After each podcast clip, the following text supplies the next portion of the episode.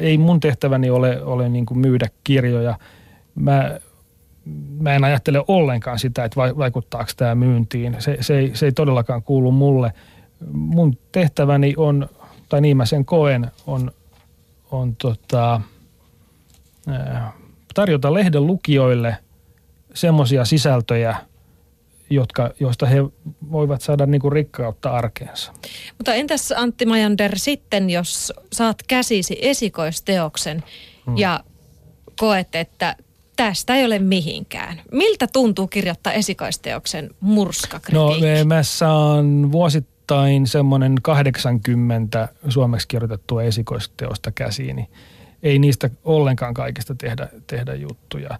Osa, osa on ihan selvästi siis semmoista harrastajatasoa. Ei ole mitään järkeä, järkeä yrittäisi käsitellä kaikkea.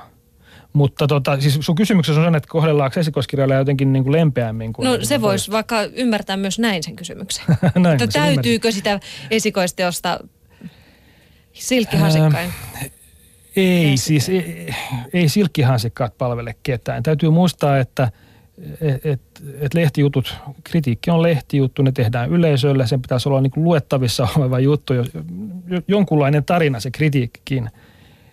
Ja jos, jos ei, ei semmoinen on niin kuin, semmoinen tarina ei innosta ketään, jos siinä on alusta lähtien selvää, että tässä nyt vaan niin kuin silitellään ja paijaillaan. Ei, se on huonoa kirjoittamista. Mm. Mutta, mutta en mä kyllä niin kuin – äh, mitenhän tähän nyt vastaisi. On, voi helposti ajatella niin, että, että kokenut pitkälinjan kirjailija, että se olisi jotenkin jo paatunut siihen kritiikkiin, mutta, mutta näin ei ole, ainakaan hyvin usein näin ei ole. Olen senkin saanut tässä huomata, että kyllä kokenutkin tekijä on aika herkillä sen viimeisimmän kirjansa kanssa. Ja, ja, ja, ja kritiikki voi kyllä satuttaa semmoisiakin, mutta,